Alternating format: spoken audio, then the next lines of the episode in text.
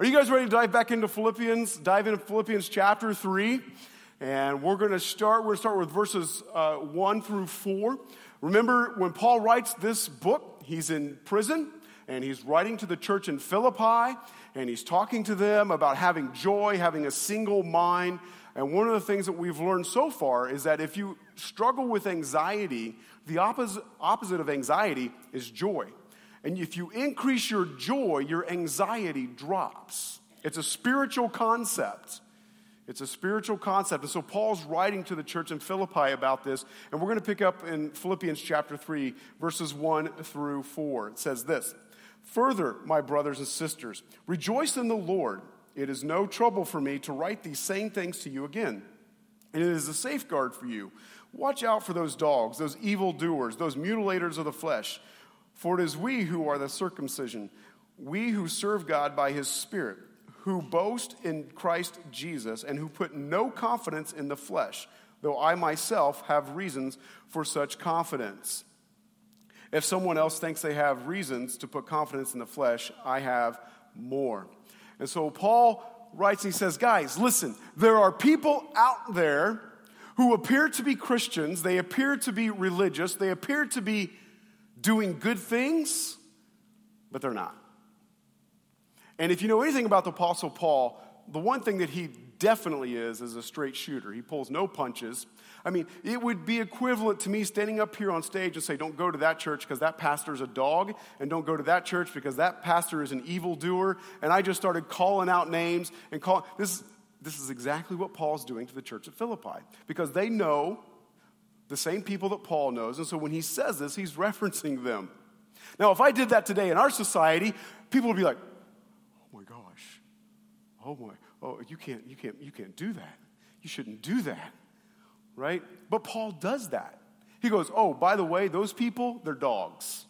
Those people, they're evildoers. Oh, those people, they're mutilators of the flesh, and they're going to tear you up if you let them.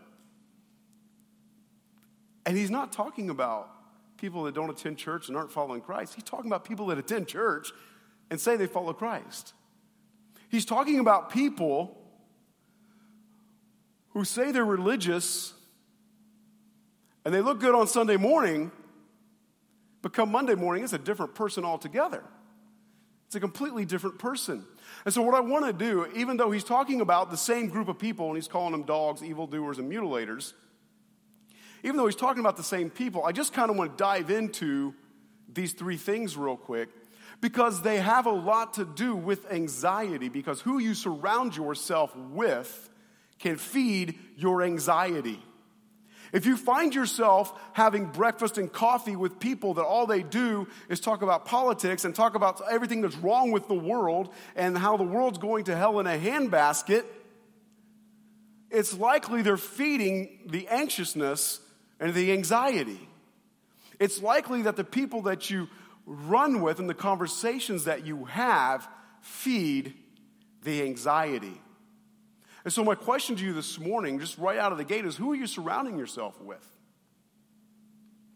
Who, who are the people that you talk to every day? Who are the people that you sit next to at work, in, the, in your cubicle, or on your truck as you go to the job site? Who are the people that you're talking to? What are you talking about? Is it constantly everything that's wrong with this country and everything that's wrong with the world and, and everything that's wrong with the town? And I can't believe the town board voted that way and I can't believe that they did that. If that's your conversation, it doesn't take a rocket scientist to see that you're feeding the anxiety. And so, a dog, what, what's, a, what's a dog? It, in Paul's day, Gentiles, people that were not Jews, if you were not a Jew,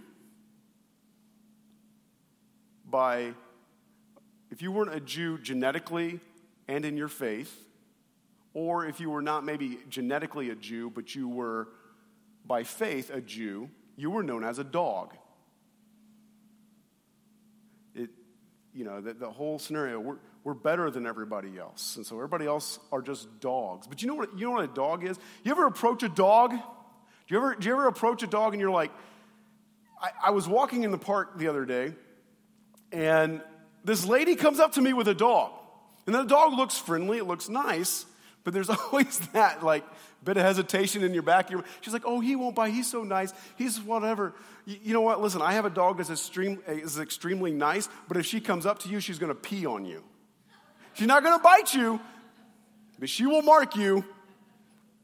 It's just, I don't know what the deal is with my dog.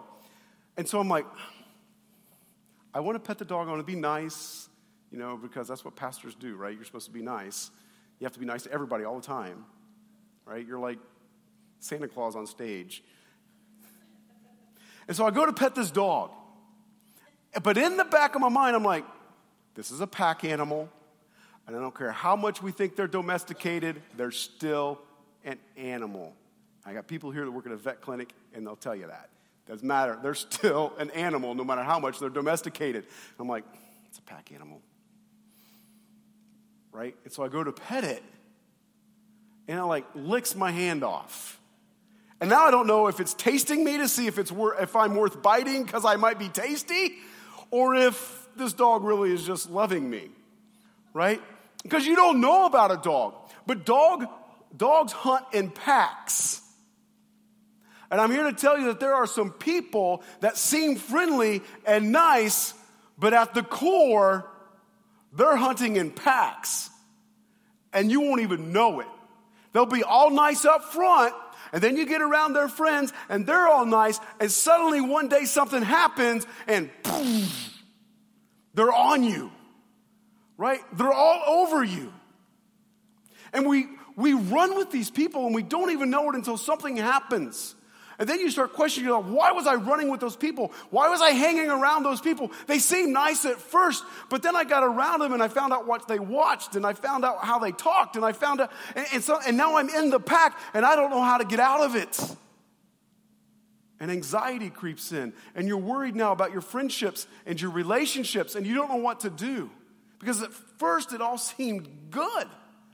It all seemed nice. And then Paul goes on, he says, Watch these religious people that are like dogs. They seem nice up front, but once you get in the pack and get in the herd, and it, they'll turn on you. And they'll turn fierce, and they'll turn hard, and they'll turn sharp. But then he says something else. He says, But then there are evil doers. He calls them evil doers.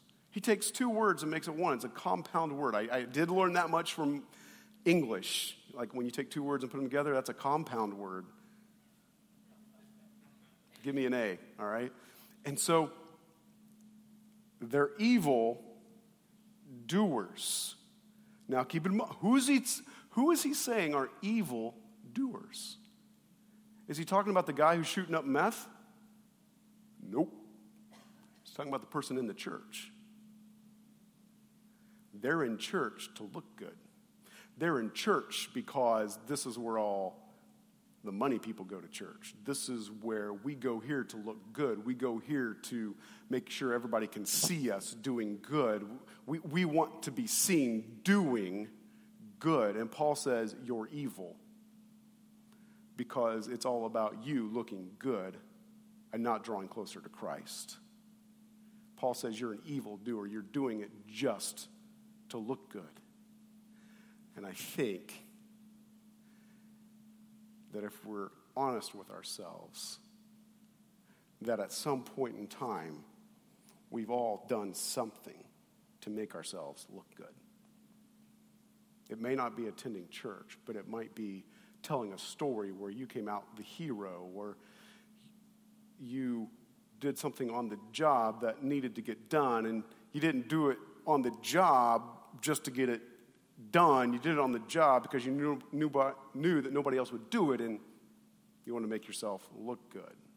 You see, inherently inside of all of us, there is this thing called the me monster that wants me to look good. And if you want to abbreviate, you can call, the, call it the M&M, that we all have M&Ms on the inside of us. Right? That was a joke. Laugh. It was, it was a weak joke, but you should laugh we all have the me monster inside of us that wants to prop ourselves up to make us look good. We can all inherently, from time to time, kind of be the evil doer. Oh, it looks good on the outside, but on the inside, I'm doing it just to look good. And the evil doer, sometimes the evil doer does because they think if I do these things, then I get into heaven. Because I'm a doer. I do. I don't, you ready? This is going to be bad English. I don't, I don't be a Christian. I do Christianity. And so that makes me a Christian. But when I read the Bible, that's not what the Bible says. Being good for salvation is evil, Paul says. These people are just doing good to look good. These people are just doing to try to earn their way into heaven. He goes, and it's evil.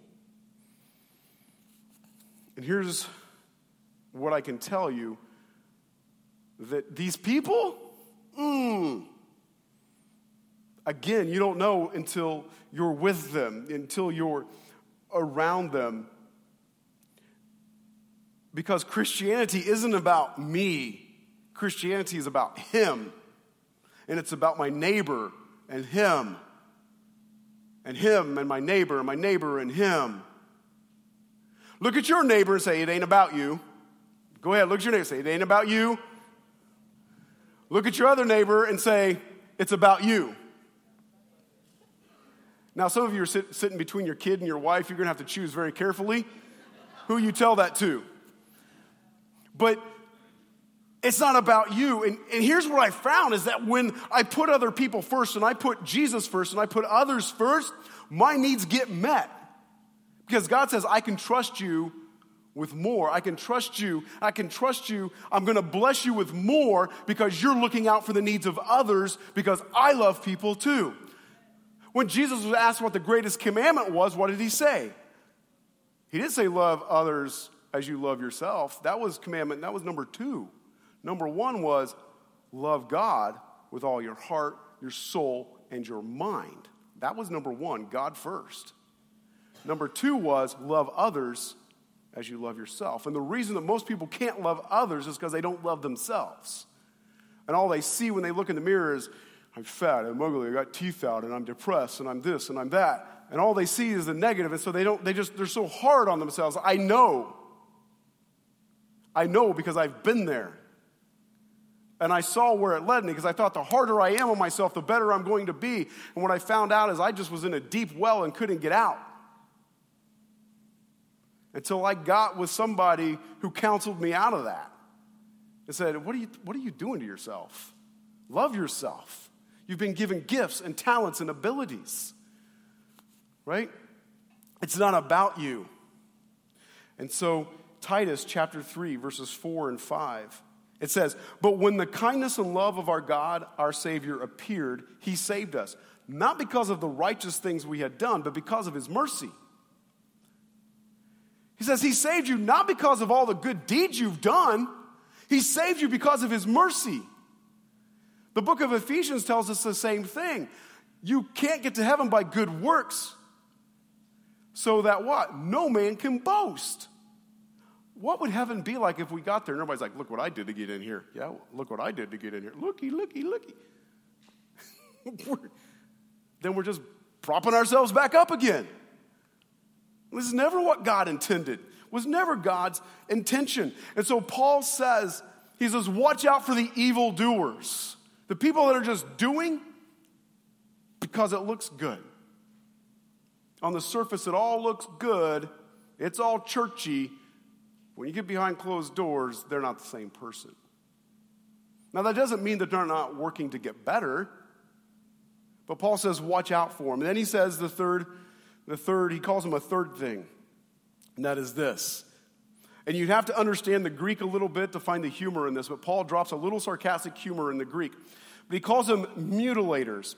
And in the Greek, it's a sarcastic play on words because the Greek word for mutilator and the Greek word for circumcision are, near, are very similar and very close to being the same. In fact, they end almost sounding identical. And so Paul does this whole play on words in the Greek, and he says, Oh, they tell you you have to be circumcised to get into heaven, and they're really mutilators. And he flips these words, and, and, and it's great humor. And he says, These people are just destroying you spiritually. They're putting in all of the stuff. You have to do this, and you have to act this way, and you have to say this, and you have to do that, and this, and that, and this, and that. And they're making all of these rules for you. And society will even tell you, you have to do, you have to do this, and you have if you want to if you want to be this way, you got to do this, and you got to do that. And there's always these rules everywhere we go. There's these there's these rules, and Paul says essentially that false Christians do a lot of outward works and they call themselves Christians and they're just not. They're just not. In fact, he says that these people are carnally minded. Carnally minded. What is that carnal? What is carnal? Well, it's a church word and it simply means you're more focused on yourself and the world than you are on Jesus. You put, you're more concerned about your job, you're more concerned about making yourself look good, you're more concerned about all of these other things than you are Jesus. You're more concerned with the affairs of the world than you are with Jesus. And here's what I can tell you when you become more concerned about the affairs and the cares of the world, you become carnally minded, right? And in the Bible, it says that we are to be circumcised of the heart. What does that mean? That means to cut off the thing that you were before you met Jesus. You know, before I met Jesus, before I took my walk with Christ seriously, I was concerned about climbing the corporate ladder. I was concerned about my stock portfolio. I was concerned about my marriage and making sure it looked good and it was good. I was concerned about all of these other things than Jesus. Those were my focus not my relationship with Jesus. And when I came to Jesus, it's not that I don't think about those things, it's not that I don't watch those things and, and manage them well, but I realize that when I come to Jesus, that's all His anyway. And He'll take care of it the way He sees fit. I walk, trust, and follow Him. So I'm not concerned about, obviously, I'm not concerned about climbing the corporate ladder anymore, right? Like, I'm not concerned about that. And I'm not concerned about the portfolio. And I'm not concerned about, honestly, let me be on, real honest with you. I'm not too concerned about my marriage. You know why? Because Jesus is in the middle of it. I don't have to fight, I, I don't worry about being the number one man to my wife because I don't ever want to be the number one man. I need Jesus to be my wife's number one man. And if Jesus is number one in her life, then I, and all I have to do is play second fiddle, I'm good. Do you know what kind of pressure that takes off of a marriage? I don't need to be the number one man to my kids. I need Jesus to be the number one man, and I just be dad and love them and make sure they stay connected with Jesus. That's it. That's what I got to worry about. That's, and worry is probably a bad word. That's what I need to be concerned about.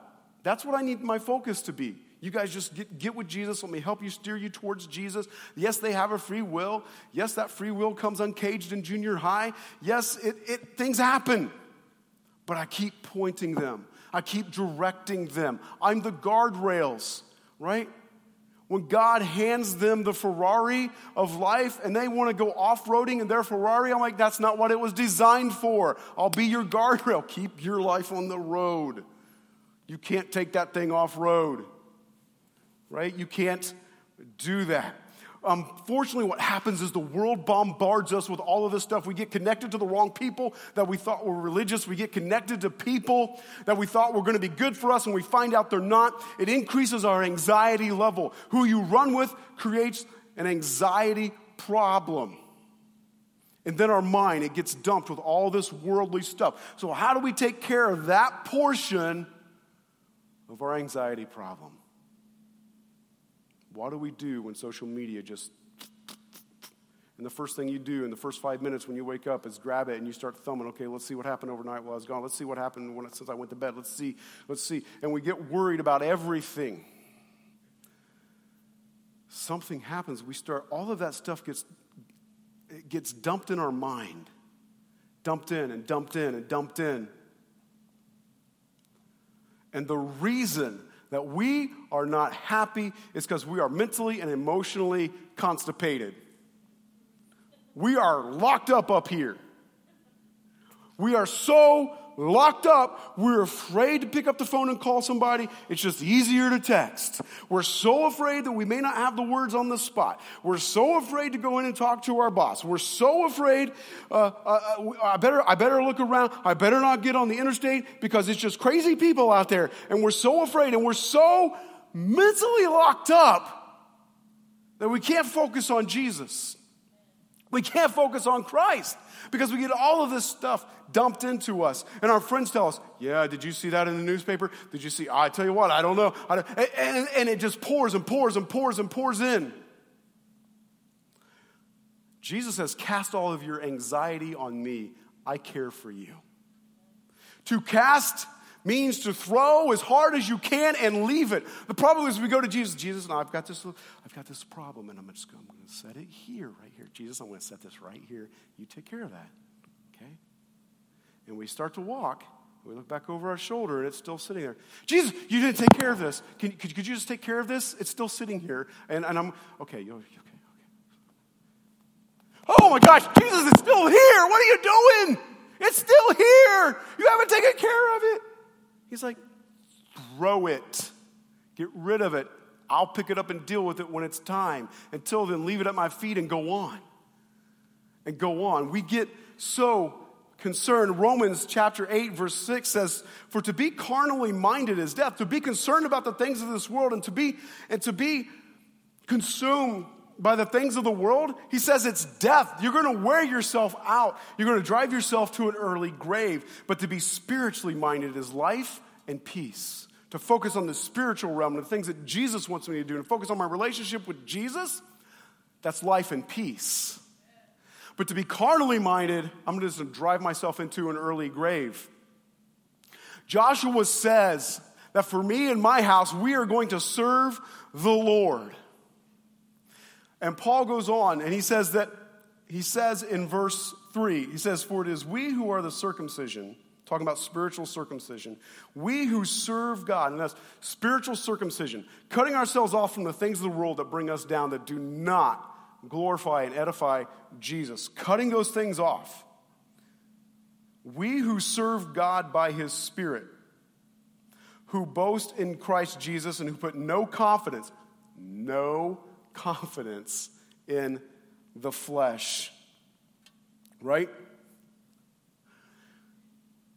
We worship God by the Spirit. It's funny because we live in a world and in an age where we want to we want to work if you think of it in terms of muscle, right? And I used to work out a lot more than I, than I do now. And so when school starts, I'm going to go back to the gym. That's what I keep telling myself. I'm going to start getting back up. I'm going to get back up at 5 a.m. I'm going to go to the gym. I'm going to work out. I'm going to do what I need to do, right? And so we flex. And you know what happens when you start to work out? Those muscles that you haven't used in a while, some of you know. Onset, anybody ever had onset muscle soreness? Like you work out and the muscle, yeah, okay, you know, right? You work out and the next day or two days later, you're like, you can't get out of bed. You're like, I didn't feel this way after I lifted, but a day or two later, you can't hardly move. Why? Because you've worked that muscle so much and so hard that it's like, oh, I can't move. I can't move.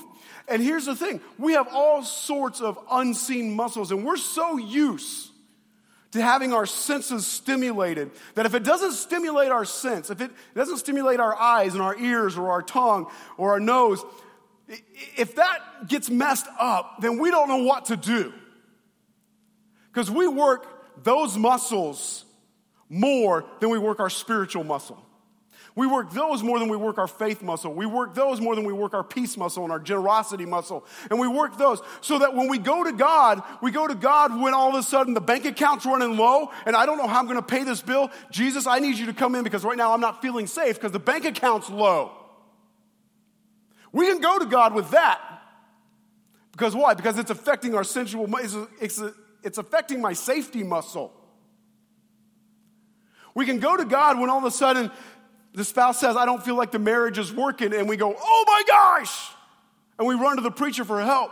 Because why? Because now all of a sudden that's affecting my relationship muscle.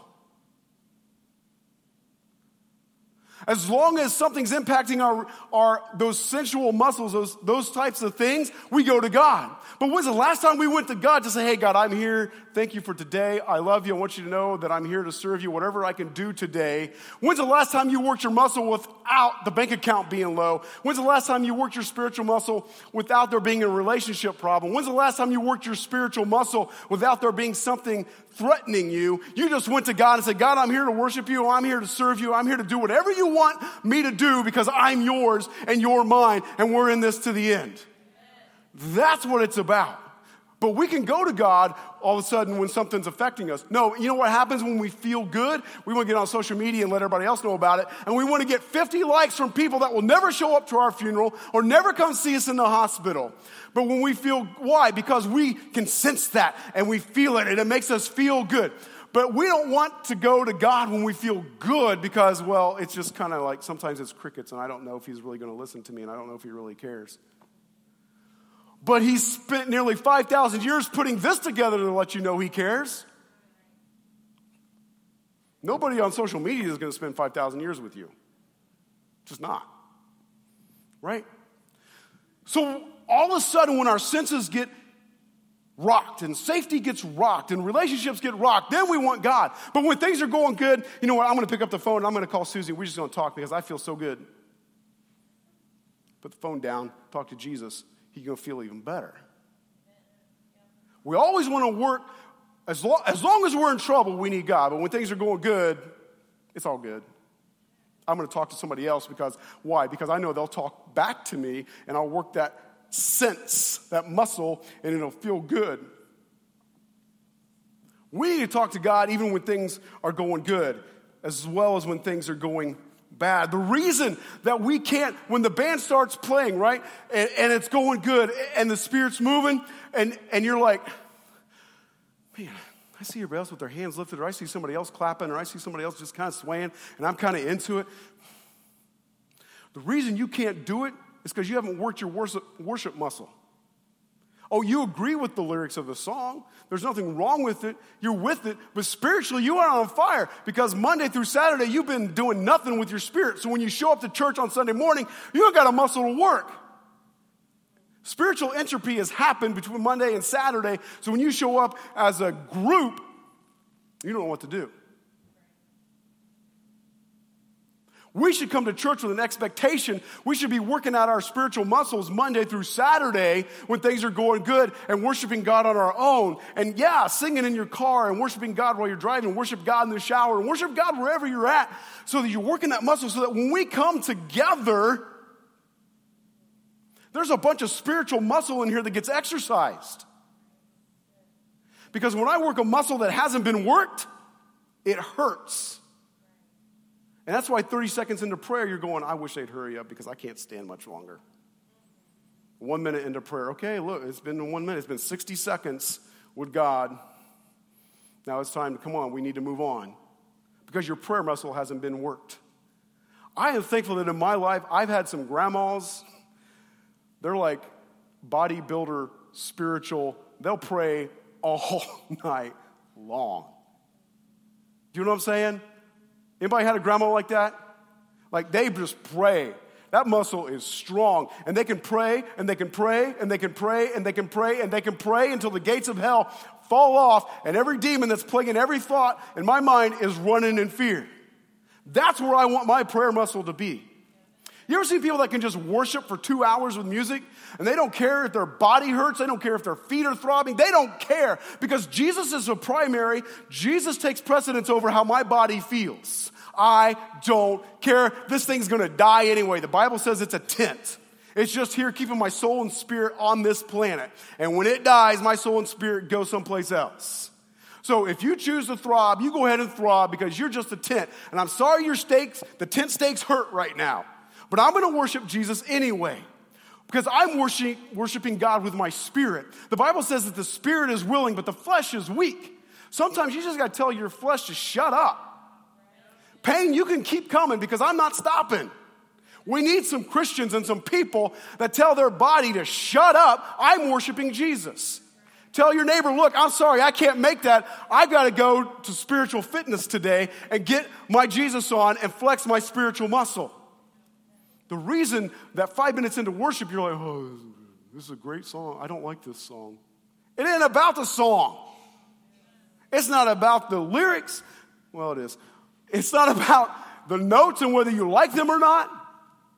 It's about are you focused on Jesus Christ more than you're focused on your own needs?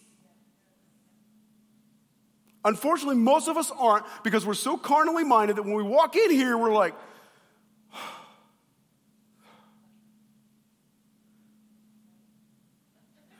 Some of you turned to your neighbor and you went,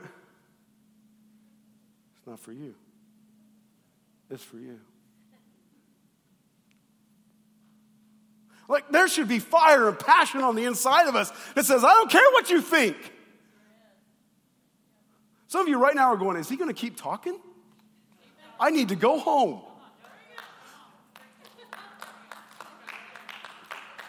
The Bible says that Apostle Paul talked all night long. That one dude fell asleep in the windowsill, fell out three stories, and Paul's like, I'll be right back. Prayed for him, brought him back to life, came back up and kept going at two in the morning. Some of you, as soon as the dude fell out the window, been like, yeah, it's time to go. And that dude died. that dude done did died. I can't sit here no more. I preached so much I already worked up a sweat. The point is, is this to struggle with anxiety with your peers is to simply say, I'm too focused on all of what everybody else thinks, and I'm not focused enough on what Jesus thinks. That if I were to come in here and worship, do you know, people why do we have to sing songs? Could you just talk? Could you just talk for an hour, and then we can go out there, and I'd just be all intellectual? You know the problem being all intellectual? There's no morality behind it. Spirituality brings morality. And I can sit up here and be all intellectual I want. You know that they've done studies on worship and music, and they found that it literally recalibrates the brain. Your neurons fire differently. The neurons actually begin to shift, and the more time you spend worshiping God, the more you actually start to physically readjust the neurons in the brain. Why? It's a cognitive recalibration towards the things of God. It's a cognitive recalibration towards. I've got some music people in here, and they know music recalibrates and rewires the brain. John 4 24, God is spirit, and those who worship him must worship in spirit and in truth. So, some of us, let me just talk to the parents who have teenagers right now. If you don't have teens, you got teens coming up. Listen, if you've already had teens, just amen me, because I'm going to be right. There you go. Thank you. All right, listen. The reason that so many teens are teen sickles, are teen sickles, and not on fire for Jesus is because we've got too many popsicles and too many dads that aren't on fire for Jesus, so they don't see dad on fire for Jesus, so I'm going to sit here and be cold too. The reason we have teen sickles is because we have popsicles. I need to find some men. This is what's exciting me about this community group coming up this semester these community groups because there are like men groups and men need to get involved and lead the way spiritually. I'm here to tell you, men, that women are craving men to lead spiritually. You don't even have to know what you're doing. Your dad might have been a bad example spiritually. All you have to do is say, honey, can we just, can I pray for the dinner? And she'd be like, like you just baked a whole pan of brownie points you don't even know. Honey, can we get them to go to church this morning? I don't know where the old husband is, but he just, I keep the new one, right? I'm telling you, I don't care how many touchdowns your kids score or how many home runs they hit, the number of interceptions is not going to hold their marriage together.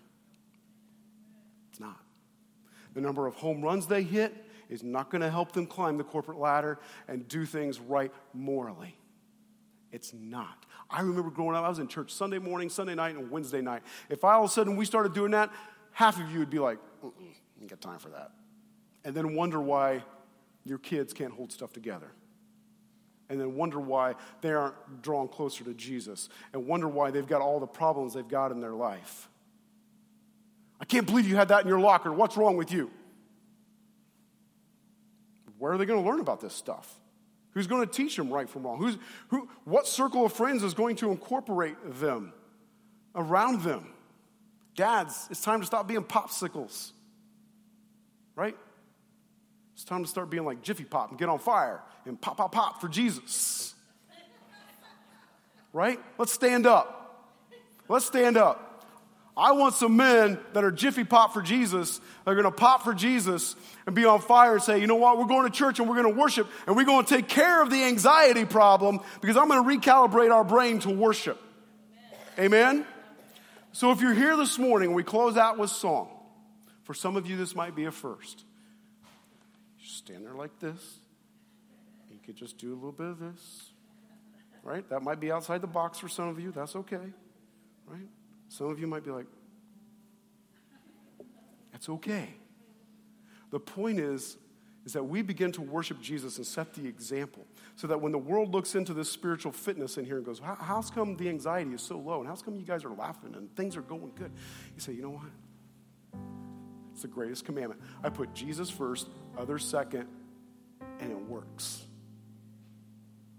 If you want to rewire your brain against the anxiety of your friends, examine your friends, begin to worship Jesus, and let the brain worship Him in spirit. The body isn't going to feel it. I'm just going to tell you that right now. Like I said last week, right? You don't feel your way into believing, you believe your way into feeling. And what you believe, you will begin to feel. You got to work, you just got to work it. This morning, if you're here this morning, you need a prayer for anything. If you need prayer for your job, maybe for a relationship, for your kids. It could be as simple as my refrigerator stopped running and I don't have the money for it. We want to pray with you. If I could ask Aaron and Lori to come down here on this side, if I could ask Steve and Bonnie to come down on this side, and we just want to pray with you as we close out in song this morning.